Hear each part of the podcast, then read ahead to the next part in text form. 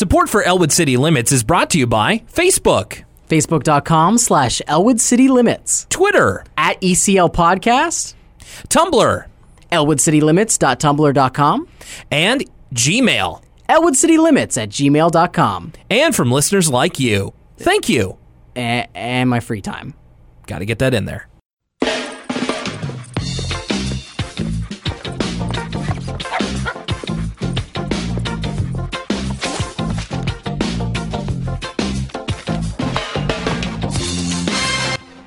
Well, through uh, through sickness and in health, in wealth and prosperity, in good times and in bad times, this union still is continuing. Yes, that's right. Elwood City Limits is back again. That's right. We never left. It's almost like a marriage, and that we're gonna just keep doing this forever and ever. There'll be weeks off, but we've we've made a blood pact, a blood oath. Forever and ever and forever and ever. Well, knock. Uh, there's no there's no wood in there's no wood in uh in uh, knocking distance. So uh, hey, uh, you at home, knock on some wood for me. My name's Will Young. Uh, thank you for joining us for the episodic Arthur podcast. I was the one who was sick last week, so I had to call in at the eleventh hour and let let Lucas know. Uh, by the way, that being Lucas Mancini, my uh, Hello. very courteous guest host. Sorry that I uh, wa was a little bit too under the weather to join you last week. Oh, that's fine. I'm actually for I had to set up signs in the rain today. It's a long story, and I was like freaking out that I was gonna get a cold, but I'm feeling pretty good. So uh, luckily, I've dodged that bullet, and I'm trying to stave off that that early fall sickness myself. Got to keep up on my vitamin C. Maybe get some orange juice when I go grocery shopping today. I was actually just saying to uh, my fiance, she had a little bit of a bout of something like a little bit of a virus last week, and uh, not to, not to um, jinx anything, because of course I've been sick plenty of times in my life, but I've also been I have a pretty decent immune system. I'm also a, a big strapping lad, so uh, that probably helps to evade a lot of minor sicknesses. You know what they say: the more you can bench, the less you get sick. That's just science. Well, big strapping lad, not in the sense of that I'm strong or you know of any use in that department. I'm just, I'm just I'm fat. I'm it's it, it's a polite way of saying that I'm fat. I, I, I well, I, It's okay. Yeah, I've, I've, you've left me speechless. For once, my goodness, all I had to all I had to do was uh, uh, describe my gut to you. Okay, well, no, uh, we're not going to be speechless anymore because we've got ourselves an episode of Arthur to talk about. In fact, it was the one we were going to talk about uh, last week. In fact, uh, these notes have been open for a whole week here, so let's not waste any time. No emails to get through today, so let's go and do it. Lucas, first episode we're talking about is Francine redecorates. and we get a really fun opening uh, to start this episode off. Uh, it's Francine uh, filling in the Arthur talking to the camera role, but we get these. It's it, this reminded me of, uh, and I think we've brought this up on the podcast before, but the YTV uh, public service announcement, the "What's Your Thing." uh, I know we've talked about this before. I mean, it's kind of a Canadian touchstone. If our American listeners haven't seen it uh, by now, from hearing us talk about it, I recommend you look it up on YouTube. But it's the same exact concept. Uh, Francine says everyone has their own tastes, which I agree with. It's very true. And I really like this intro because it's basically some quick cuts of everybody basically saying what their thing is. So we get Muffy's into typical girly stuff. She loves fashion. Uh, DW singing the Crazy Bus song in like a really over the top way where she like barely knows the lyrics, but she's like selling. It's like a very karaoke esque performance because Yeah, she barely knows the lyrics, but she's really selling the performance. Yeah, you're right. Uh, so uh, I had a first question here. Is this the first time that Francine has ever done the cold open herself? I want to say. I want to say yes. If not, it's very sparingly that she has because it feels special that it's someone other than Arthur doing it. Yeah, you're right. DW is kind of bebopping and scatting the crazy bus lyrics. It's just like scabby hoopy gabba goopy yeah glabby geebly gooby gooby. I'm like, okay, well, uh, you know what? You're like, is that is that Crazy Bus or is it a future song? uh, yeah, uh, Muffy talking about you know she likes dresses in pink or lavender, no orange ever, which is the which is the final cro- with- the last straw for me. If you don't like orange, well, I don't know what we have to talk about. Orange is my favorite color. And I think orange has come back since the '90s. Like I think orange is pretty in right now. So, Well, y- fools, f- jokes on you, Muffy. Well, you would know. You seem to have a little bit more of a fashion eye than I do. The, the the real fashion is just putting on whatever you like, whatever makes you feel confident. That's right, It's kids. a, a, it's the I, hey, just like this episode says, everybody's got their own taste. Uh, and uh, Sue Ellen is talking about a notebook. A notebook is useless unless you personalize it. And we get a great one. So we are going kind of back and forth in the style of that Canadian commercial we were talking about. Uh, and of course, the best joke of it goes to Binky, who does like three different cutaways. And he's like really trying to think what he's going to say. And in the question of what is what is your favorite thing, Binky says macaroni and cheese. But he's like, what's great about it is that like we get the first one, he's like, uh, and then some more people's things, and we cut back to Binky, and he's like, uh, like you could see the wheels turning, and then the by the third time we cut back to Binky, he's like, I got it, macaroni, and the camera zooms in, and he goes, and cheese, like it's this big relato- revelatory character trait about Binky. I really can't blame him. A good mac and cheese. My fiance makes an awesome mac and cheese because she bakes the cheese on top of it. And now that her stomach's better, actually, I might be getting that this week. So fingers fingers crossed, boys and girls, and everybody in between. Uh, we've got ourselves an episode here. It starts off with Arthur and his dad preparing a yard sale. Uh, th- this is this is funny. So you know his dad is a big uh, believer in one person's trash is another person's treasure. Arthur's kind of fishing through a box and he pulls out what looks to be a mug of like a clown holding a fish. And he- Yeah. he, makes a great noise. Just goes. Yeah, he's, he's like disgusted by this. I love like uh, this seems to be like a common trope is like fish tchotchkes. Like uh, one that uh 90s shows always made fun of is like the singing fish on the wall, like that thing. right. Uh, but I've really haven't seen that many of those in real life, and I'm always excited. When I was a kid, I was always excited when I saw one in real life because I'm like, oh, it's that fish thing that people have on TV. Uh, so I like, I just like it when shows make fun of like ugly fish tchotchkes. One of my favorite uh, genres of YouTube video is um, the when you get one of those fish statues and it doesn't work properly, so it just sounds like a demon. Oh, jeez. Those are so funny because usually the people who are ta- who are videotaping it are like la- laughing that kind of laugh that's just like ha ha ha ha ha, ha like they're kind of scared but kind of amused, and they sound truly horrifying. Uh, and this is we actually get another fish thing here. So DW is uh, offering up Arthur's toys from quote unquote storage to give to to give away to people, and it's just stuff that he already plays with. And then one of the things that she offers to Francine, who comes to check out the art sale, is a, a what looks to be maybe a Game Boy or like a Tiger Electronics handheld Yeah. game, and it's, it's, co- it seemed I Yeah. got more of a Tiger Electronics vibe because it was like standalone, or Mhm. like if you want to get old school, like Game and Watch. Yes, exactly. And it's called Fish Finder 6, and it's advertised as having improved graphics. Uh, they really lost the path after Fish Finder Four. Did you have any uh, Tiger Electronics uh, games when you were a kid? Oh, I must have.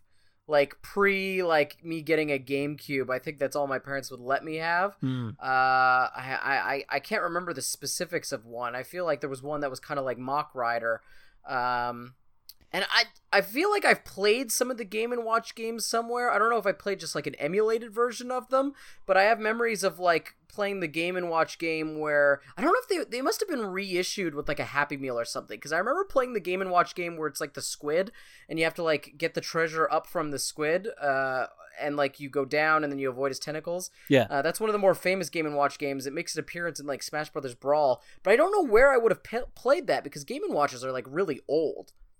I've I've never touched a, Game and Watch myself. I had a the ones the Tiger Electronics I can remember having are I had one with Aladdin. I think I had a Lion King one and I had a Star Wars one. Ooh, you got the licensed ones. Yeah, they were they were fun before I had real video games. Francine's kind of looking around for just uh well, as we find out later, she's got a very unique taste, and she finds something that is to her liking, which is uh, mom and dad's favorite never used wedding present, which turns out to be an ottoman with a built in foot warmer and TV dinner tray. It's, uh, it's something. It's got the look of something that would break like after four uses. I feel like that that type of like furniture you plug into a wall, unless you're getting like a really high end uh, heated couch, they always break really easily for some reason, just in my experience. Yeah, it's one of those things that like where you have a thing that's meant to be several things. It's not going to do any any one of those exceptionally well because you're essentially spreading it too thin. I mean, the ottoman part seems fine, but then like the foot warmer doesn't look. It's got like a foot imprint, so it probably only it's like you have to be that size or or smaller. And then the TV dinner tray that would be uh, such a pain to clean because you would have to like really dig out everything, every part of the TV dinner, or else it, or else your ottoman would smell like used food. Ugh. Ugh. It's, it's gross even to think about. So Francine is incredibly excited, brings it back home, and we kind of start the um, the clash here between her and her sister Catherine. By the way, Catherine reading a uh, looks like a leather bound version of Wuthering Heights, just like a teenager. and I don't want to get too ahead of our, uh, ourselves here, but like the portrayal of Catherine as a 90s teenager is so on point.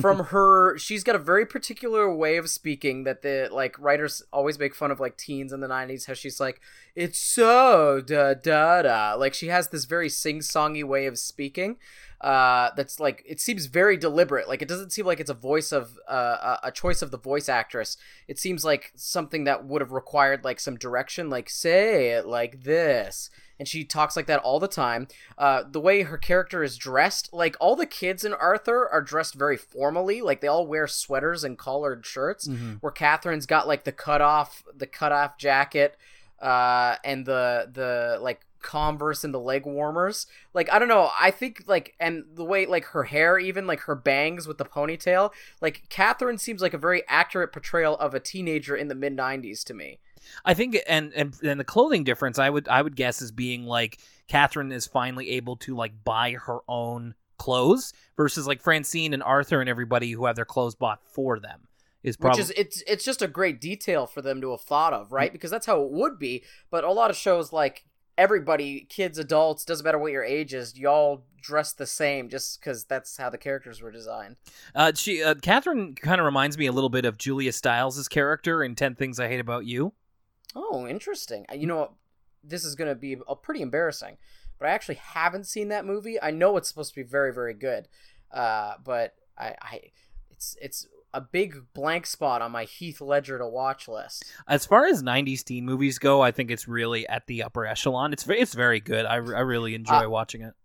I'm a clueless man myself. I'm a Oh yeah, Clueless. that's a that's a top ten movie for me. I actually adore Clueless. Clueless is a great movie. Uh, my fiance introduced it to me, and I was like, really skeptical. But then I saw through the whole thing. I'm like, that was delightful. I really yeah, it's that. like it's very engaging. Uh, yeah, I, lo- I love that movie. Anyway, Then I find uh, then I finally had context for the Iggy Azalea video. well, who the less said about Iggy Azalea in general, the better. uh, yeah, so Catherine is taking exception to this ottoman being moved into uh, her room. It's Francine and Catherine's shared room because Francine has brought in a bunch of other knickknacks that have that have really no theme and are really tacky, but Francine thinks they're cool. Like, well, actually, the, first one she mentions is pretty cool. Uh, she has like a light up ice cream lamp. It's like a lamp in the shape of an ice cream cone. She has a an alarm clock that is, that is in the shape of an erupting volcano, and she also just has a statue of like a like a Komodo dragon, just like a standing that- statue of a reptile. it's almost Godzilla esque the way it's standing on its like hind legs, like old old Godzilla, like not the recent designs, but like classic Yeah. 1950s. And uh, Francine also is not a fan of Catherine's uh, uh, design, which is very lace driven. And Catherine defends herself by saying it has a unified theme.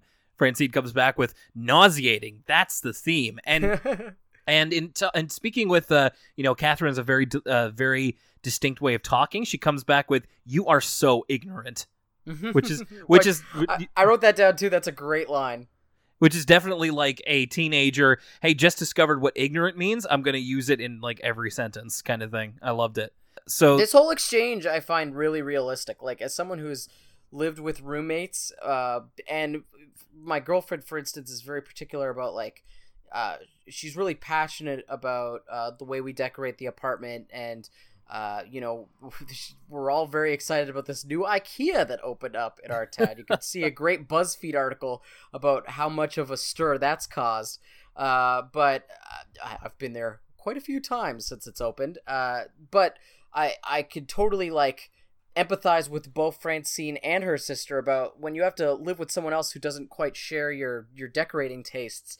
Uh, it can be frustrating uh, when they just sort of like because it's it's your space but it's not your space because it's a shared space and so when someone intrudes upon that and like i don't know buys a table that's ugly you're like oh this is like in my space this ugly table i don't like so it's a very realistic and almost grown up problem like unless you had siblings and kind of lived in a, a shared living space like francine and her sister do because they're in an apartment uh, you wouldn't really experience this problem until adulthood I actually think that uh, an IKEA visit is in uh, the future of myself and my fiance. She's been very excited to see it as well, so I'm sure, I've been sure there, she'll come, come home with something.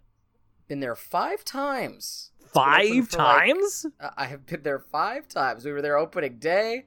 Uh, oh, what did you yeah. buy? Did you buy that guy's second place in line for a thousand bucks or whatever it was? No, no, no, no. We. It's funny. All those stories about the the like four thousand people standing in line or whatever. Uh, they scared everybody off by the time we got there opening day because we went in after work, and so like that was actually the least busy day we've been of the five times. On the weekends, it was crazy.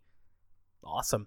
I'll have to keep that in mind. And yeah, you're right. I've I've kind of run into this a little bit. We're uh, less fussy when it comes to decorating. But like one thing I had to get kind of not get rid of, but I had to uh, really downsize was you know when I lived on my own, I had a bunch of posters, and you know a lot of them are wrestling posters, but posters all the same. And then moving in here, it's like okay, we need to. It's either got to be in a frame or we're or it's not going up because we're not putting up posters. So I had to kind of Mm. say goodbye to that uh, segment of my life. I, I I'm forever thankful to my girlfriend for allowing me to keep uh, our my framed uh, Giant Bomb poster signed by uh, five of the Giant Bomb staff. Uh, it is framed, but it hangs pro- uh, prominently in our living room, and it makes me very happy. Excellent. I'd love to see that sometime. And it's framed, so you know it's it's it's tasteful. It's framed and signed. It's it's it's a pretty big deal. That's going to be worth something someday. Francine shows the ottoman to her mother. Catherine again has a great great line of I I might as well put a sign up on our door: toxic taste dump. And uh, it's, a, her- it's a double entendre because her dad works at the at the waste dump. oh yeah, she would know she'd know a thing or two about dumps. Uh, so she, uh, sorry, I made myself laugh for the exact reason that you're thinking. Uh, Um, Kath, uh, Ca- Catherine and Francine's mother uh, says that the room's due for a new paint job, and uh, they they start um, they come out with like their preferred uh, color palettes. So Francine's is red and purple, whereas Catherine's much more. Uh, if you allow me to stereotype just slightly, much more teenage girl of mauve and gray. Did your parents ever let you pick the color of your room? No, Uh, because I, my room was painted like twice when I was a little kid, and my parents never let me pick the color. Uh, when I was a kid, I always wanted, because my cousin had it, because his parents let him pick the color. I wanted a green screen green. Like that's that was my dream Oh, room okay. color, but my parents never let me do it. No, I didn't get to pick mine either. It was always just about like, well, this one is kind of the least offensive to look at and uh, kind of keeping the house's value in mind. So, but it was never anything, you know, ob- objectionable. It was always kind of, you know, uh, y- yellowish or as Francine's mother, Yeah. mother says, white. That way, the, Tan, tan or very light blue for me. that so they decide to kind of get some ideas about uh, what what they should have the design of their room be. Francine goes to uh, different female friends of hers and kind of tries to uh, get some ideas of a theme she could do. She goes to Muffy's and uh, she's immediately kind of intimidated by all the stuff that she has. And uh, it's kind of a cutaway to Francine in this like giant, almost looks like a warehouse with just like girders and stuff, and just surrounded with all the, this crap essentially. And she just yells into the echoing maw, "Where's my bed?" And so she It's like it's like Muffy lives in the warehouse from the end of uh, Raiders of the Lost Ark. That's right. Francine, Francine's like, "Hey, where did you put uh, where did you put the Crazy Bus CD?" And Muffy's like, "Oh, it's being looked after by top men." Who? Top men. That's Uh, funny. Uh, Francine goes to Sue Ellen, uh, who is she? She's kind of like showing stuff that she got from all around the world, and Francine's mind immediately goes to like her essentially living in like a jungle, like she's swinging from vine to vine, and uh, looks and her bed's like made out of rock or something, and she just slips and falls off a vine and like like does a flat back bump, and it looks pretty painful. And Francine dismisses it and says, "The exotic look really isn't me." All it's missing is that. Oh no, uh, is it Phil Collins? Who did the song from Tarzan? Phil, Phil Collins. Is it Phil Collins? Yes, I got it right on the first try. Not bad. Uh, and finally, she goes to see Fern, who I'm very happy to see is becoming more of a regular character. Uh, and Fern, also becoming yeah. more of a goth, apparently. I know this was great. So it's like Fern is, uh, you know, she, she kind of goes to Fern's room. It's a little plain, and she says, "This isn't my style." And uh, Fern says, "Not mine either. It's my mom's style." And she opens up this book and she says, "Now this is my style." And it's a like a literal vampire's crypt. Like I was just watching Fright Night the other day. This is what Jerry the vampire would live in. It's and it's and it's hilarious. It's like Fern is a low key goth. It's Mm. kind of awesome. Catherine and Francine present their design ideas at a family meeting. Did you did you ever have like regular family meetings like the, Not on, this like on for- Not this formal. It was pretty informal family meetings where we just kind of talk to each other. Hmm. It was never like, all right, gather around. Yeah, like taking minutes and stuff. Uh, so Francine, they both kind of drew them up on paper. Uh, I like how on Francine's design, it's just like um, uh, it's like a basketball hoop. It's a bed. It's very bat themed, uh, as I recall. And she also has like um, a lamp covered with like spider webs, so it's a little spooky in time here for Halloween in a couple of weeks. And and Catherine doesn't like it. She's like, "Where's my bed?" Which they both kind of end up asking of each other's. And Francine points to this tiny little square on the outside of the room and says, "Right here." So that, that, was, that was funny that she's just kind of shunted to the outside.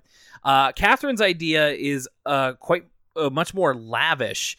Uh, it's kind of got like a grandfather clock. It's it's also um, a bit a A bit grand a grandfather clock that doubles as a bed. yes. Uh, that's that's what uh, fr- she expects Francine to sleep in. nice nice detail here of how like Francine's is very basically drawn and Catherine's is a lot more ornate and I think that that was uh, a, that was a good idea to like make their drawing styles both distinct. Uh, Mm. Like it's a little detail, but I appreciate the commitment to it. Um, so yeah, it's, it's exactly. She says, "Where's my bed?" She points to the grandfather clock. Says, "This converts to a cot," and Francine just says, "I can't sleep in a clock." Which is actually pretty reasonable. Like, I don't think it, it'd Well, be I- difficult to. Well, I don't. a I don't think. I don't think it would fold up. I think it would fold out. It's not like she has to go inside the clock every night. But still, like, how comfortable could that cot be That's a if it's a working grandfather clock as well? That's, that's a very good point. Uh, so they are kind of at odds at this point. Francine also says that uh, I don't want to. I don't want to be sharing my room with some crazy frillanoid, which is Which is a hilarious like turn of phrase, frillanoid. it's very it's like it's very nineties. You gotta avoid the frillanoid. Uh, and uh, eventually Francine says like I like I might as well or no Catherine says I'd move in a second and Francine says I'm fine I'll move and then Catherine says no like no I said it first I'm moving and they decide to give her essentially a what Catherine calls a loft style room in the living room so it's essentially she says she says I love it. It's like living in a loft, which I thought was a great touch because like once again, it's a very teenager thing to like, you know, romanticize uh, having like a bachelor apartment or uh, uh a, like a loft style living situation. Like I think it's a very a very it's very intrinsic to that stage of your life about fantasizing about oh when i'm out on my own i'll have an apartment in the big city and it'll be like a loft and like it's so modern like very realistic for the time in an era where like friends is on tv and that's like the standard of which everybody judges themselves against. This is like very realistic. Yes, and to those of us who are older, it's it's like saying, "I love it." It's like having a studio apartment, Yeah, yeah, yeah, exactly. And it's it, like really, it's not that great because it's just the living room separated by a curtain, basically, and it doesn't even seem that appealing to like like I wouldn't want this room. It seems like a real sacrifice of privacy, and I'm surprised My- that a, I'm surprised that a teenager would go for that. my uh my sister's uh not my sister my my girlfriend's older sister uh had a, a similar uh arrangement uh at one of their places just because they didn't have a separate room so they kind of built uh like one of those you know those wooden things in like TV studios uh th- those like wooden uh, almost like accordion walls that like fold up. Do you know what I'm Yeah. talking about? Yeah, That yeah, yeah. Change behind Those so dividers. they had like they had basically two of those set up and that was what uh cut off her room from like everything else in the area I see. Yeah, it's it's just like even when I was a teenager, I'm like, no, I no, I really need a door here. Like, let's let's make that very clear. Uh, it may appeal to some, but it definitely wouldn't have appealed to me. Uh, and Francine gets to discover the joys of basically what her having her first apartment. Like, she goes back to her room and uh, like does the whole hello, and it echoes, and I'm just reminded me of when I moved into my first apartment before I had anything, and I'm like, it's so empty. Uh, she also does. She also does, does a great uh, uh, burn on Catherine before the, that scene ends. Uh, she's she's like uh, Catherine starts like puts a mat down on the table and just like talks about her unified theme, and then Francine's like, "See, she's like a disease from a space meteorite. She spreads everywhere." And then yeah, she and- compares her sister to venom essentially yeah, does the zombie walk out of the room of lace? I need lace. So at this point, Francine's trying to find more stuff for her room just to fill it up so it's a little less empty. And uh, the perks of having a dad who works at the dump, you can go dumpster diving anytime you want. yeah this show really romanticizes like finding cool stuff at the dump uh like i feel like we've seen that happen over three times in arthur thus far and it just doesn't seem that realistic i don't know maybe people th- threw stuff out differently in the 90s but I, I don't think i ever met anyone who have found anything useful at the dump besides uh, a new door from a mazda 3 that was found at a dump Ooh. Uh, oh, oh, and uh, lest we forget, of course, uh, DW wishing that she had her own bedroom. It's like Arthur and Francine oh are. pl- my gosh this might be my favorite part of either of these episodes this was amazing Yeah, of course. I don't want to forget about it.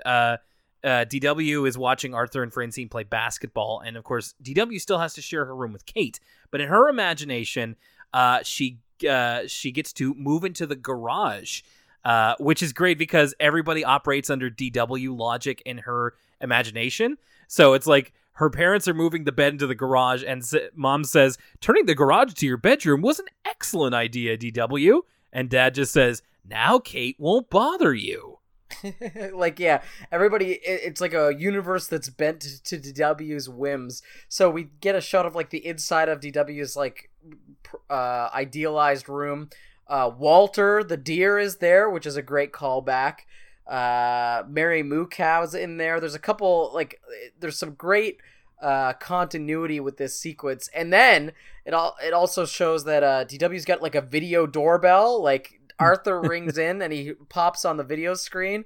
And dw's like what do you want? And like you said it's it's the dw verse. So arthur of course is just like a fiend for cake. That's all he wants. He's like dw do you have any cake? And then DW, the great and powerful, she's she's like she appears to people as a like a head in a cloud, and she just goes, "No, now go away." And then yeah it's uh, like she's in the wizard of oz or if she's rhymes with wizard of oz if she's zardoz uh either way giant floating head the gun is good. And then and then she and then she trap doors Arthur. There's a trap door in the garage, and he just gets sent to the center of the earth. I'm to assume. There's also uh there's also like uh Buckingham Palace guards Yeah. like guarding the outside of the garage. Yeah, my my uh, my fiance was wondering about that. She thought they were Mounties for a second, which would have been even funnier. But no, she's got the Buckingham Palace cards, like you said, and uh, yeah, it is it is a fun uh, it is a fun little aside there. Uh, so Francine searching for stuff at the dump, and she s- seems to not be able to find anything that's me. But then she does. uh, she was uh, her previous design for her room include a lot of bats, and she manages to find what she calls a Batmobile, which is essentially like one of those things that you put above a baby's crib, except it's like A- all bats. A baby mobile, but with bats. I wonder if they like. It was they just decided to have it be a bat mobile because they wanted to make that reference. And uh, of, yeah, of course, I remember as a kid, I was like, "That's not a Batmobile. It's not even a car." I didn't. Ah, See, it, it flew a little bit over my head. Uh, so Francine puts the Batmobile in her room as Catherine is still seeming to enjoy her time in the living room. And then the breaking point for Francine having her own room is that night she uh, goes to sleep and has a has a dream that her mobile comes to life. And like so the bats kind of come off of the rigging and they start kind of doing shapes in the air and she's impressed by them at first, but then they all kind of morph together into like some sort of weird evolution. It becomes a real bat with a rather suggestive face, I might add, and uh, it keeps kind of swooping towards her. And also, it has it has like a Transylvanian accent, and it may be because yeah, it, it's it's a very like Boris Karloff like impression. it kind of reminded me of uh of Michael Morbius from the uh, '90s Spider-Man cartoon. Ooh, I'm not familiar. It was it was just like I'm so glad you don't share a room, Francine. and I just was waiting for her to talk about it, like I I hungered for plasma or something like that. So As much as uh, DW's imagination sequence was true to her character, I feel like this imagination sequence just kind of seems a little bit out of character for Francine. Like, I don't think it's kind of weird that they all morph into one bat, and I guess it's kind of scary in the context of it's a nightmare. But I don't think Francine would be that freaked out by this. no, But she ends up being she ends up being pretty spooked just in time for Halloween. Exactly, and I, I wrote that in my notes too. Uh, the next day, uh, Catherine and Francine find each other, and they um, they found things for one another to help spice up their rooms. Francine, uh, uh, Catherine has got for her the uh, the clown mug with the fish, which Francine declares as super. So that's definitely in line with her taste, and she gives Catherine an old tea set that she found at the dump, which hopefully she washed before she gave it to her. Uh, Catherine kind of looks at her room, and Francine says, "Maybe you could put it in your room, your real room." So, kind of a little bit on a dime, uh, Francine is, um, you know, offering Catherine her room back, and th- and Catherine's also expressing that her room isn't all that great either, which we got to see even less of. So we kind of just have to go along with it. And then as soon as their parents come back, they've decided to uh, recombine their rooms into one, and they're all of a sudden fine with each other's decorative taste, which I, I Well, Francine was feel like Francine we get a little bit more motivation for because it's not just the nightmare. Like she was uncomfortable when she felt her room was like a little empty. Like when she's sort of Animal Crossing happy home designer, like arranging all of her furniture around and she can't get it quite right because it's so empty. Mhm. And then someone uh someone offers that maybe she needs more stuff. That's why she goes to the dump. So she was already kind of uncomfortable at that point. So she does have motivation for wanting to have Catherine back. Uh, Catherine though is a little bit more on the dime. Yeah, I guess I guess that's a good point. We have seen Francine's uh, viewpoint throughout this whole thing, and it seems like well, we arrived at this. I don't see why this was so difficult from the beginning, but I guess they all kind of they had to have their turning point at some point. It just I don't know. Seems like a seems like a bit of a path to get to this result. Uh, anyway, uh, so then Francine has a couple of her friends over, Muffy, Sue Ellen, and Fern, and uh, they're marveling at all the stuff that Catherine has, just in awe of this uh, you know all the possessions of a teenager. Uh, Fern says she wishes she had an older sister too, and then from from uh, from outside, Catherine just yells at them, "Feed off the furniture!" And they all just kind of instinctively take their feet off of like the bed or the ottoman or whatever they're sitting on, and that's Typical Americans wearing their shoes inside the house. yeah, really, that's unthinkable when I was a kid. And that's the end of that story. And now a word from a kid. Uh, this is very loosely related to the episode in that it deals with furniture uh, and a girl who I didn't quite get the name of, but she's extremely talented at uh, basically doing custom paint jobs of different furniture. She paints like a sun on one, Uh, she paints like a moon on her desk, uh, and it's very detailed and well done. Not much to say about this besides there's something soothing about watching people paint, specifically mix paints together and stuff. There's a Bob Ross quality Hmm. to the uh, way it's it's always magical when someone's really good at painting and you watch them paint like like a Bob Ross because they make it look so effortless. But it's like oh, there's just like a blob, and then three strokes later, it's like oh my goodness, look at look at this uh, skyscape. So uh, I got a kick out of it for that, uh, and it was also nice to see them focus on one subject for a word from us kids rather than just a classroom.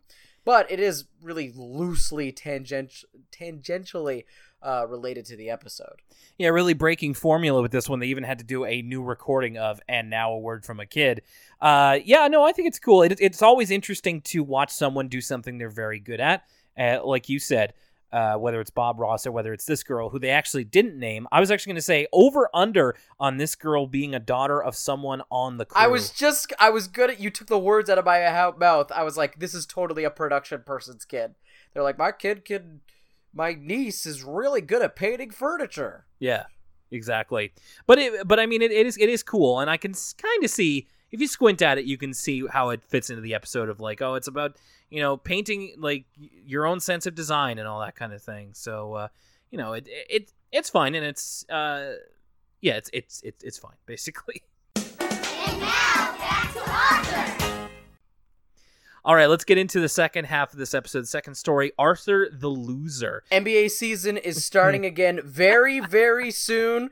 I'm like knee deep in preseason coverage. I've been reading a lot of articles on the Ringer.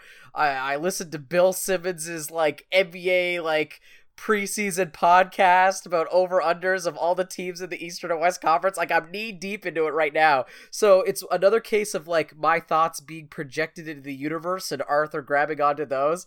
Uh, imagine my excitement when this episode starts with a rip roaring b-ball game. Yeah, like like you said, you really liked the DW as the Wizard of Oz uh, imagination sequence. This one, I've been thinking about this this cold open for like years now. Every once in a while, I just remember it. I will say before we get into that exactly, uh, check Elwood City Limits' social media. I posted a YouTube link to a like behind the scenes video of how an Arthur episode gets made in in 2017. It's very interesting, and I got quite a laugh out of the fact that uh, the voice actor for DW, the little boy who voices DW now in season 20.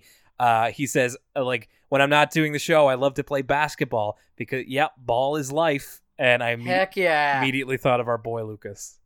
a man after my own heart. So Arthur is ripping up the court. He's like a little Allen Iverson. Like he's a lot shorter than the other players, but he is crossing people up. He's out there breaking some ankles and he's shooting from way downtown. It's awesome. yeah, it's great. Like he does, uh, he does, he's doing, he's doing some stuff you only see on Slam Ball. Like he goes up to the, he goes up to the rim, uh, for the dunk, and he's like, you know, you know, Arthur's, you know, five feet or below, and he's getting like these huge jumps. You'd have to get there He's got some. Of, he's got some of uh, Michael's secret stuff. Yeah, he's wants to be like Mike. Uh, fr- uh, and you can clearly tell this is a fantasy. I mean, obviously from the way it's presented, but uh, the way that people talk is very much in like their trailer voices. You know, like you know, Brain's like, "We need one more basket to win," and Arthur's like, "If Francine gives me the ball, I'll take care of it." And there's even a cutaway when Arthur goes for the dunk, and she's it's Francine just going, "Go, Arthur!" This is like, oh, geez, I wonder who whose fantasy this could be. Uh, but yeah, no, it's awesome. It's awesome, and then they do they do essentially the same thing. So in the real world and in imagination, it's the same sort of scenario of like they're down two points, and Arthur does a bit of a breakaway. And, you know, in his imagination, he succeeds wildly. And Mr. Ratburn says, Arthur's team is the winner. But then he tries to do it in the real world. It's not nearly as exciting or impressive. Uh, Arthur misses a two pointer, and then Mr. Ratburn blows the whistle and just says, Binky's team wins. I love the delivery on Binky's team wins. Like uh, that was the perfect like cherry on top of the whole situation. it, it it's so ordinary it's so deadpan that it's uh, it's a great contrast to everything that we saw at the beginning there and uh and it's and even down to the language of like so in the imagination brain says we need one more basket to win. In real life, he says, if we don't score this basket, we lose. Like it's it's it's much more of a negative tinge, or just or glass maybe half full, half empty situation. exactly. And Arthur can't even muster the trailer voice in real life. He just goes, "I'll take care of it." Not I'll take care of it. I, did, I, I love the attention to detail in this opening. Mm. and it essentially I, I think the message is something along the lines of like uh uh like being the best or winning at something isn't as easy as you think it's a little bit of a it's a little loose uh tie into what the episode's all about but i really i really like the presentation of it uh so we do get into the episode uh another new title card with the read family taking a picture i'll add there uh so it comes with a with a fake commercial for a which is a, a very accurate fake Yeah. commercial. Like this this commercial is cut and voiced exactly like many a board game commercial in the 90s. I got flashbacks to what's the one where the stuff pops out of the guy's stomach? oh Uh, operation No, no, no, no, no, not Operation. It's the uh there's like a guy uh, like an Ace Ventura type looking dude and then like CGI shapes like pop out of his stomach. Uh, oh oh uh, it's oh like perfection it's one word per, per- yeah, Perfe- perfection Pop goes perfection. Wow. But all those like YT once again YTV like sorry and like trouble. Like we love getting in trouble. Like this is a very true to life representation of board game advertising. The most fun you'll ever have. And much like real life, Arthur like th- the first line Arthur says after the ad ends is I want that game. Yeah, no, you're right. It is. It, it's funny how when you think about it, board game advertising to kids was ubiquitous back in the '90s. Like there were so many, and you already listed a bunch of them. You know, there were other ones for like Grape Escape and Mousetrap and Frady. Mousetrap, it's a zany action, the crazy contraption, the, the, fun, is catching. It's Mousetrap. yeah. Yeah, it's great. Or like, uh, yeah, Grape Escape or Frady Cats or any of those other ones. So it was everywhere, and I forgot about that. And you, how, how could I forget Mr. Bucket, the illustrious or Mr. or, Bucket? or the one with the the crocodile teeth. uh oh, jeez, that thing was deadly. I'm surprised they allowed kids to have that thing. That's like so a scary. that's like a Five Nights at Freddy's thing waiting to happen. or it's uh, like it's like the kid version of Russian roulette when you think about it. Yeah, I guess it kind of was. I, I don't think I ever really played. I think I was too scared. I thought it might. It's, You know, it, it, it hurts when it hits you. Like if it, if it bites your finger, it kind of hurts. I don't know. It's messed up. Uh, not like Mister, not a good wholesome game like Mister Bucket. You put the balls in his mouth. Well, yeah. uh, we got uh, yeah the game. the game is called No Guessing, and you're right. It is it is very true to how those commercials used to be, and I must commend them for that. Uh, and um, Arthur is very adamant about the fact that he wants that game. Uh, he's outside like the toy store with his friends, pointing at it, and it's just like they say it's the most fun you'll ever have. And Francine is obviously uh, just being like more more fun than the last day of school, more fun than Christmas morning. And then Arthur's just like, I want that game. Uh, hashtag I want that game. Hashtag I want that game. Uh, we uh, we get a little thing of Arthur trying to get the money out of his bionic bunny uh, piggy bank, and he's like making the real like tongue out concentrating face. And DW is watching him, just says, "Does making those faces scare the money into coming out?" Great line. Uh, and then finally, Arthur manages to scare up the X amount of dollars he needs to buy, no guessing. I did like when he buys it at the toy store, you could see the clerk behind the counter, like literally counting his money at the counter, which seems like a, a little unprofesh. Like he's. Uh, I mean, I as someone who, who back in the day would give the person at EB Games a Ziploc bag filled with loose bills and change. Uh, I've seen someone count the money on the counter before. Oh yeah, okay. I did, it, it just seemed like something that maybe uh, upper management would frown upon, unless this guy owns the place, in which case he can do whatever he wants.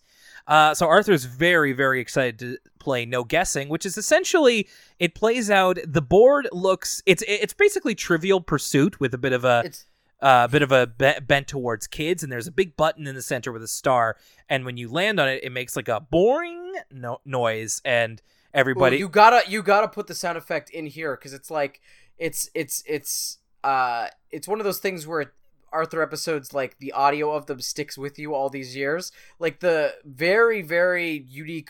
It's like almost a like it's such a unique sound, and it adds so much to like them winning. Yeah, it's and it's it's unforgettable once you hear it. Like it'll be in your head, and it's very satisfying too. The pushing of the button Mm. looks looks like something I'd like to do. It, it, it reminded me the color. I guess the color palette of it reminded me a little bit of of Sorry, but it is definitely uh, Trivial Pursuit uh, because you just ask trivia questions and get closer to the center. Uh, so the first one he plays plays with is Brain in the treehouse. The question that Brain asks him is essentially like what makes up mud, like H2O and or H2O and soil.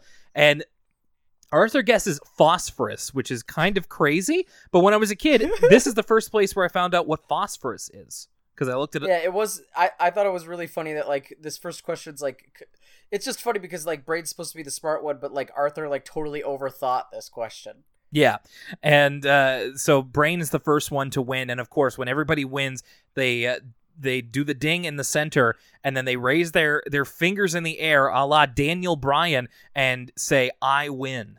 So Arthur. And there, it's great because it's a it's the the uh, the way they animate it is it's the same Dutch angle from the commercial, so it's like off off kilter. Uh, and they all raise their hands the exact same way where they go i win imitating the commercial just like when you would play sorry against kids they wanted to be as annoying as possible and they would imitate the sorry sorry sorry from the ad Yeah, or for me, it was it was you always had to say, "You sunk my battleship." oh my goodness I always wanted talking battleship. I wanted that like crazy. i i had talking battleship oh, you had talking battleship? I, I had talking battleship, but I found it too complicated because I didn't understand the military alphabet. Because it would Oh. always be like Echo, Lima, like it was like the shield or something. It was like, uh, so we just kind of played it, and I think it would like run out of batteries, so we would just play normal battleship on the talking battleship board. But I did have talking battleship back in the day. You lucky. That was one of the ones. That was one of the toys that escaped my childhood. I never got it.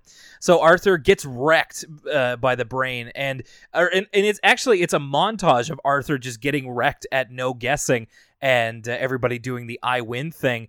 Uh, and it's a great. It's a it's a it's an embarrassment of riches when it comes to images of Arthur reacting to things. He pulls some. This episode, this episode in general has a lot of like, we'll get to it later, but the amount of like sketchy eyes in this episode is almost out uh outweighs like all the sketchy eyes we've seen in the entire show thus far. Like in this episode everybody looks sketchy as heck. A- and like it's in, it's one of the most meme worthy episodes I've ever seen. Mm. Uh, I'm gonna I'm gonna put up the Arthur reactions that I got uh, later on this week. Uh, so check out our social media for that. Uh, so Arthur is not only loses at no guessing, like he throws it under his bed essentially, and like kicks it under there. So how the how the tables have turned, but he's also not very lucky in anything else. Like he goes bowling with Francine, and uh, he loses, and, and he says to Francine, "Please don't say." I win. And Francine goes, okay, you lose. Which, was I, I really laughed at. Yeah. That was awesome. So Arthur's really bummed out that he's been losing. He's telling his family at the dinner table. my fiance loved this one. Jenna loved this. She's uh he says, I even lost my glasses, even though they're like on his forehead. And DW says, I'll help you find them for five dollars. And DW's out here hustling. Yeah. Never missing an opportunity. In fact, she sees an opportunity to win right here because she decides to. She comes up to Arthur's room while he's moping and says, How about a little game of cards before your luck changes? I mean, to help your luck change. And- she's great. It's it's so funny because she's like legitimately like trying to sell that she's not trying. It's so funny because like bad luck isn't really real. You know what I Yeah. mean? Like th- this idea that because Arthur's on a losing streak, this is the best time to strike to beat him at cards is just a funny concept, but it totally makes sense with DW logic. So they essentially, I believe they're play they they play Go Fish, and uh, DW is trouncing Arthur, and he's only got one type of he's only got one card left, and DW asks for it, and he says, "I can't lose to DW." She'd tell everyone, and as we've seen before in the show, she would indeed tell everyone about the one time she beat Arthur at cards. It's just so funny because she's like trying to be trying to have beat Arthur at cards this whole time, and DW's like, I can't lose to DW. Like the embarrassment would kill me. Uh, there's a recent episode of Rick and Morty where uh, they it's like a clip show episode where they look through all the memories that Rick deleted from Morty's mind. Uh, and there's one memory that's really funny that uh, Morty didn't know that Rick deleted, where it's the one time Morty beat Rick at checkers, and he was like so embarrassed by that that like he he erased it from his head. Yes, Arthur is as petty as Rick himself because he manages to keep the game going, which I don't. I mean, Arthur must have gotten a, an awesome run of cards after that because DW had him dead to rights in in the sense of go fish, and he manages to pull off a winning hand. And then Arthur realizes that uh, he he says, uh, well, and uh, sorry, the other important thing here is that he distracts DW by like saying, "Look, a swarm of lightning bugs," and then looking at her hand. So Arthur says to Pal, "Now, if if my if my luck won't change on its own, I'll make it change." And it's just like it's a great example of Arthur lying to himself. He's very good at that because hmm. this is straight up cheating from the get go. Like there's oh there's, there's nothing not cheating about this.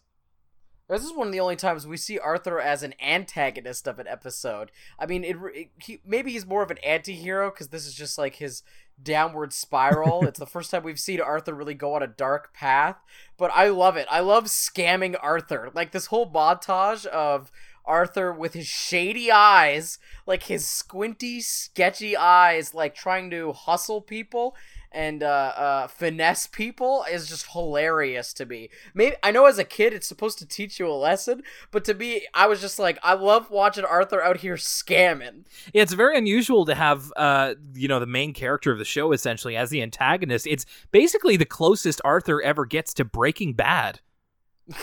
Arthur himself playing the role of Walter White, and you're like, well, I like Arthur, but I don't really like what he's doing. Like, I don't know how I feel about this.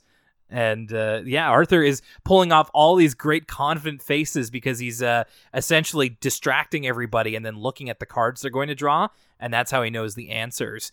Uh, and we get a uh, like a a montage of after him losing, we get a montage of him just like effortlessly answering questions. He even answers one uh, more quickly than he should before Sue Ellen can even ask him.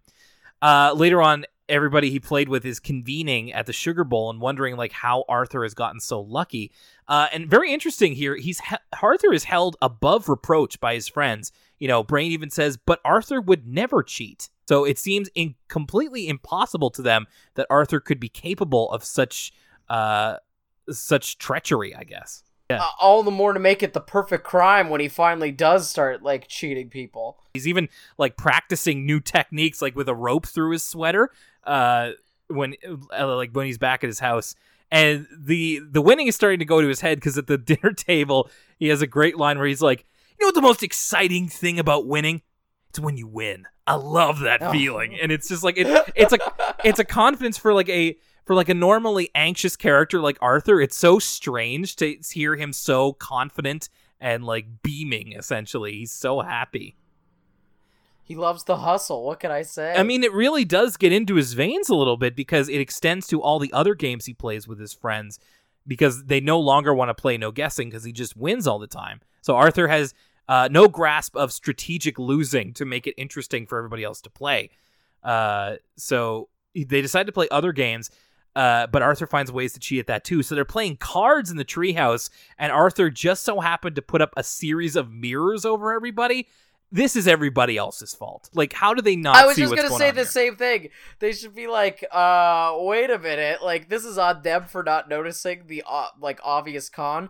But I will say, I love Arthur's uh alibi here. When someone asks, uh, why do you have all these mirrors set up in the treehouse? Arthur's like very matter of factly. He goes, oh, they make the room look bigger. Yeah, it, yeah, like a very interior design. Like mirrors make the room seem bigger. Sue Ellen. He does the classic, and I put classic in many, many air quotes. Uh, distraction technique when they're he and the brain are playing mini golf. He just goes hot shoo, like pretends to sneeze and to mess up brain shot, and and then he gets like the oh the troll answer that drives you nuts. You know, brain's like you did that on purpose, and Arthur says, "Oh come on, it's part of the game. If you can't handle a little competition, don't play." and and this is where everybody's starting to get mad at him. They're like they know that he's up to something, and they've got to find a way to bring to bring him down a peg to make him lose a game so that he kn- I just realized that cheating Arthur basically exclusively talks in Trump tweets. oh It's when you win. I love. It's when you win. I love that feeling. the feeling when you win. If you don't want to play, you can't enter the competition. Part of the game. you know you know your Trump your Trump imitation sounds a lot like Marrow imitating Trump That's I. It's my Trump invitation's literally just the Marrow Trump imitation. That's where I got it from. Oh, oh I love the what he. I love what he does it though. It's hilarious. oh today in the news Trumpito Trumpito Oh, Trumpito!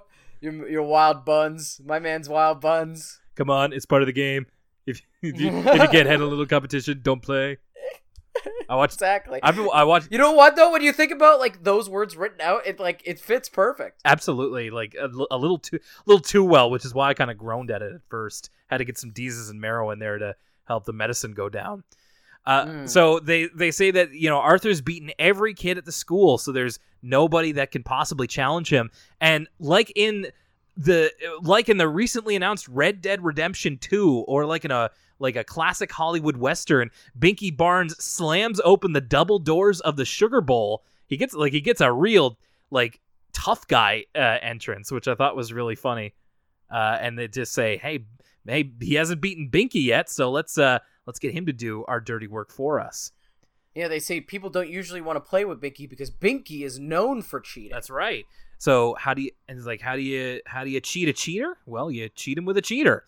Uh, and so Binky challenges Arthur to a game of no guessing, is and they and they're doing it in the cafeteria in front of everybody because everybody wants to see Arthur lose at this point, and everybody being like Francine, Sue Ellen, Brain, and a couple of the the no names, including Frank the Rabbit, who makes another appearance here.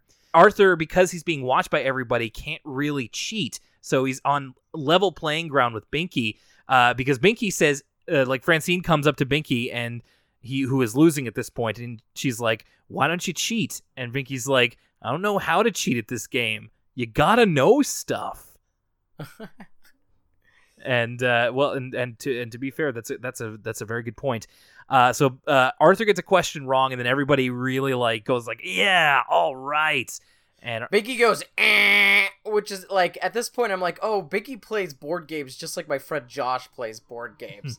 if you ever play board games with my friend Josh, it's very similar. Whereas, like, if you play Monopoly with him, he always insists on being the banker. One, because he'll just pocket bills from every transaction. And two, he always tries to make side deals. Like, here's a little five, just remember who gave it to you for no reason. it's a very exhausting and draining experience. your friend, your friend Josh, from what you've told me of him, sounds like it sounds like a real antagonist when it comes to you know fun games. quote unquote fun games. yeah, maybe not so fun anymore. Uh, so everybody's very excited that Arthur lost that point, and then it, Fern kind of comes up to him and says, "Everybody wants to see you lose because you've been acting like a jerk."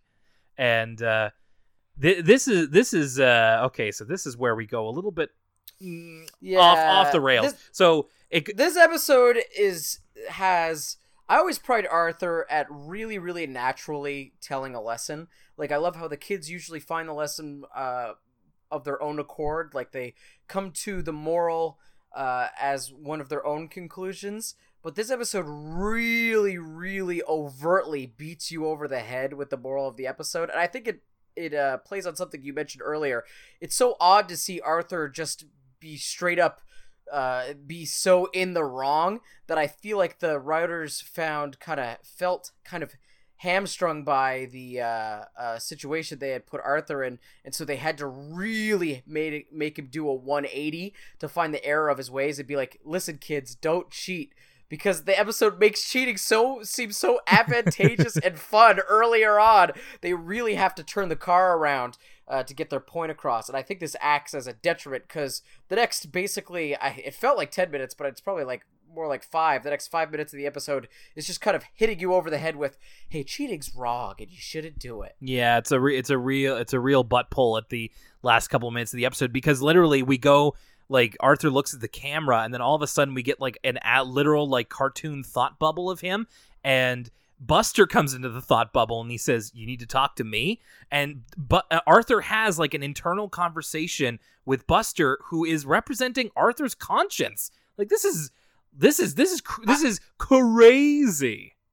I actually thought this was kind of a cool like storytelling device. Like I love I love the role of Buster as the friend that's from far away. It's one of my favorite things they've done with this character just cuz it's like cool to see him as the voice of reason. It's an interesting role for him. And I like him as Arthur's Obi-Wan, but the things that they're actually saying is really boring. It's like, "Oh, cheating's wrong and you shouldn't do it." And there's not much more explanation besides that very very black and white logic. And so like as much as I like the framing device, this whole thing kind of I got checked out at this point. Yeah, like it, like if you cheat, then you'll lose all your friends. I'm like, yeah, okay, I've I've heard that one before. And then so Arthur Arthur's conscience essentially tells him to cheat in order to lose, so to throw the game, and uh, that way his friends will like him again.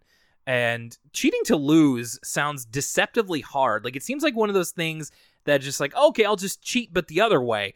But I don't know. I, I feel like that would be difficult to pull off naturally. So uh, I don't know. That just kind of got me thinking about that. But essentially, what Arthur does. I was like trying to think of times I've cheated to lose, and I was at a house party recently where I was playing Soul Calibur against a girl who I don't think has played Soul Calibur before, and I went very easy on them. And they actually beat me, but it was because I was going very, very, very easy on them and playing as Lizard Man. Yeah, it's like play. It's it's like um, it's like holding back when you play against a younger member of your family. Like you know, letting letting my little cousin win at Mario Kart. So I'm just like, oh no, I fell off the map again. Uh, yeah, yeah. So so essentially, Arthur's storing the game. He's giving Binky all the easy questions, and uh, Binky does beat him. But then every it, like they go to shake hands. We get this great montage of Binky answering the easy questions, and like he starts off very like he puts a question mark at the end of all of his answers. Like Arthur's like, I don't remember the exact wording of the question, but he's like, "This canine has four legs," and Binky's like, "Uh."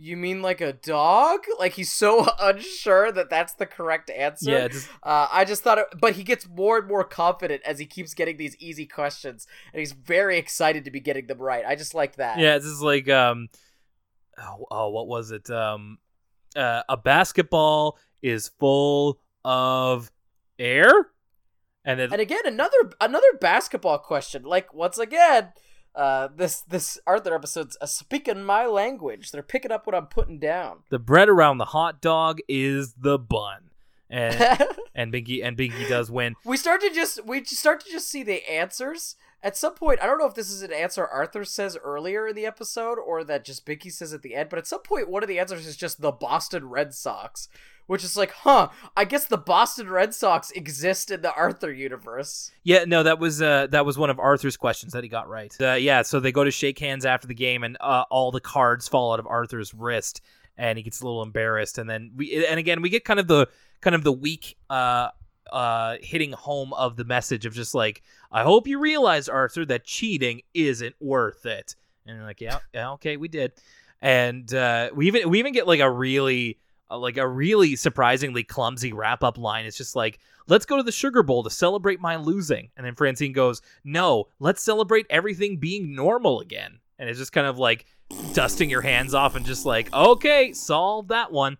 And the episode actually ends with Arthur writing a letter to Buster about the whole situation.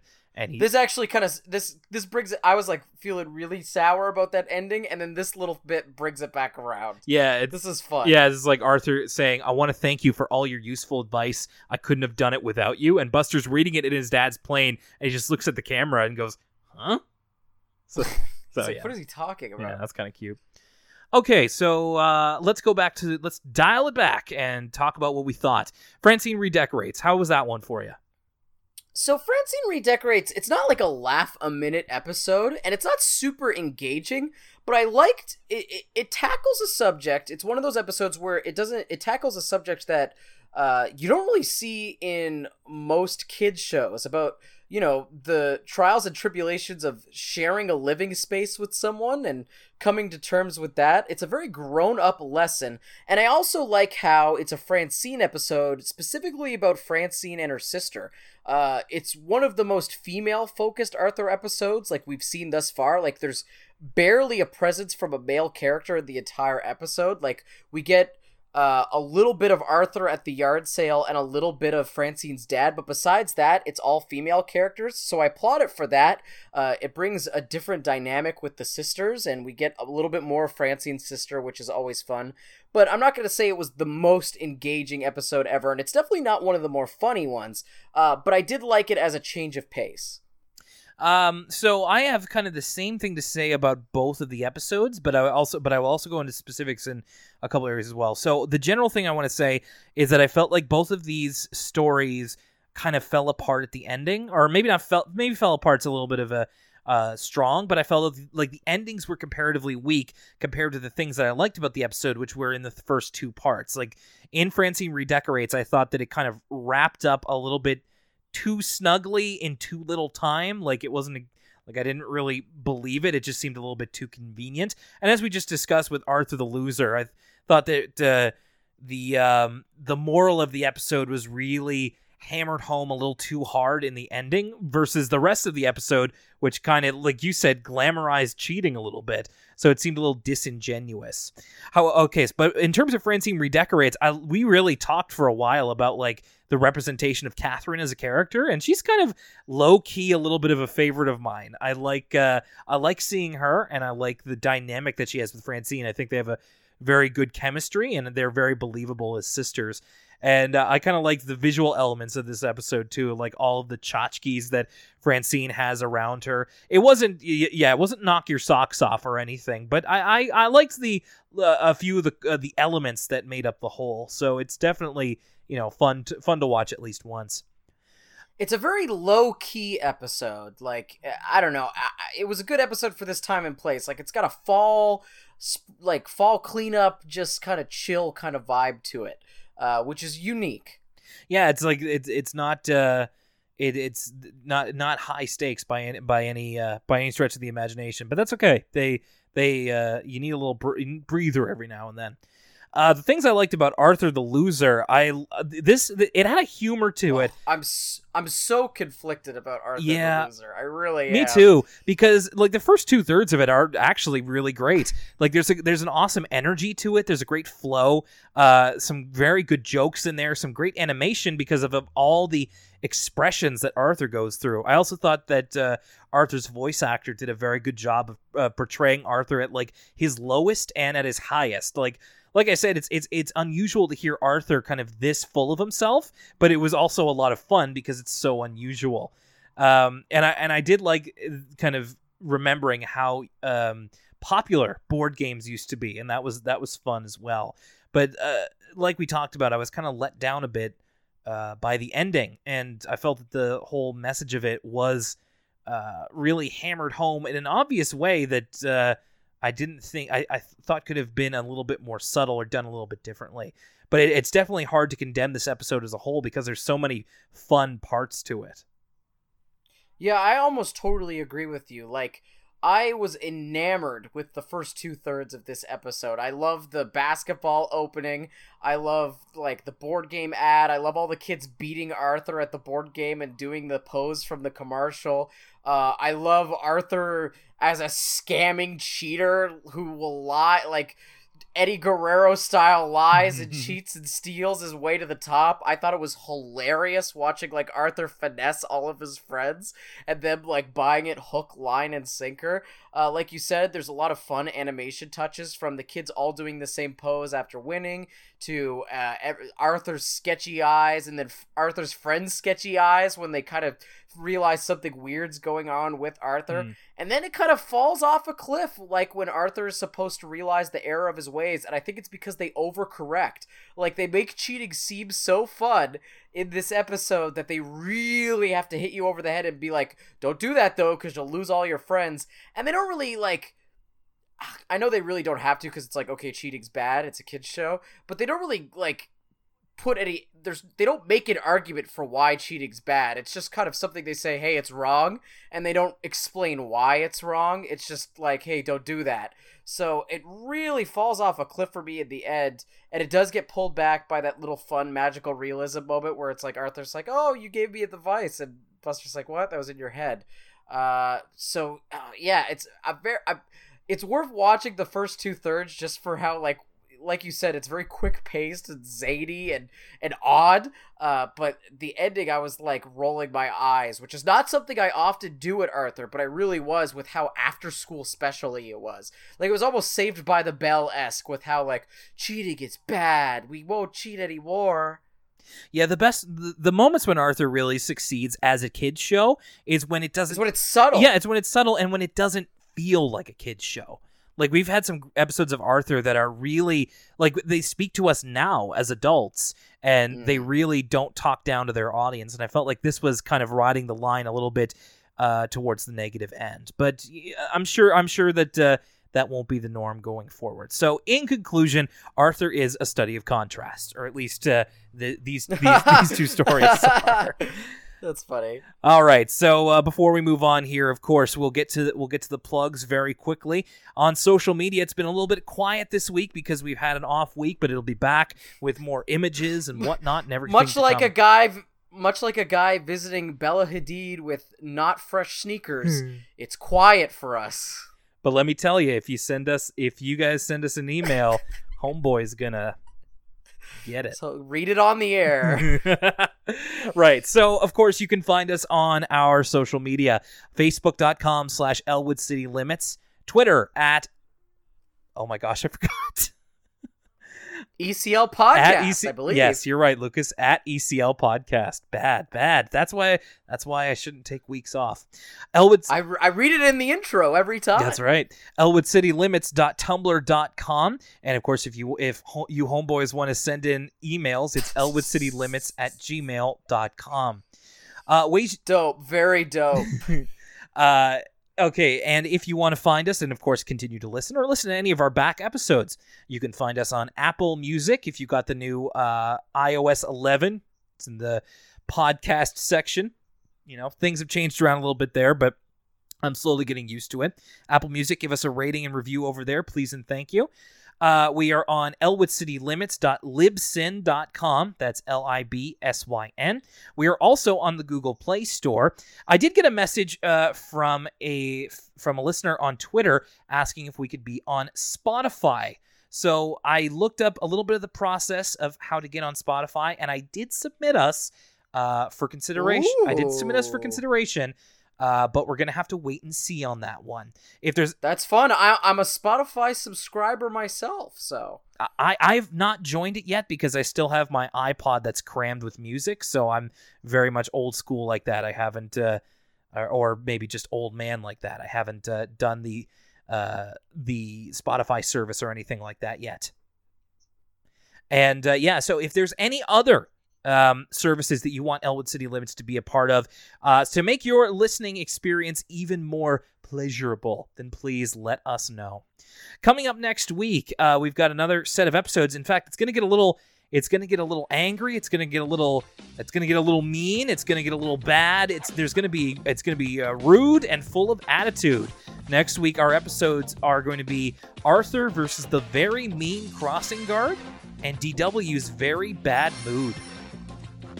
Int- oh wow, strap in. So we'll try and keep it as posy as we can, but uh, no promises. It's going to be uh, uh, all, all kinds of negative Sith-like emotions. If you've seen the new Star Wars trailer, I have seen the new Star Wars trailer. Listen, I'll try and combat all that negativity with the the high I'm gonna be riding uh, after all of the opening games for the NBA season. That's- which I'm very much looking forward to. that's right. We'll be into it by then. Okay, so for myself, Will Young, thanks a lot for sticking with us through the through the absence. We'll be hopefully back with you next week. Lucas, what's up? I want that game. I want that game too. All right, we'll catch you next time for Elwood City Limits. Mr. Bucket. That's right. I'm Mr. Bucket. I'm Mr. Bucket. Toss your balls in my top. I'm Mr. Bucket. Out of my mouth I will pop. I'm Mr. Bucket. We're all gonna run. I'm Mr. Bucket. The game's Mr. Bucket. The first to get their balls into Mr. Bucket wins, but look out, because the balls will pop out of his mouth. I'm Mr. Bucket. The balls pop out of my mouth. I'm Mr. Bucket. A ball is what I'm about. I'm Mr. Bucket. We're all gonna run. I'm Mr. Bucket. Bucket's the fun. Mr. Bucket from Milton Bradley. Bucket's the fun.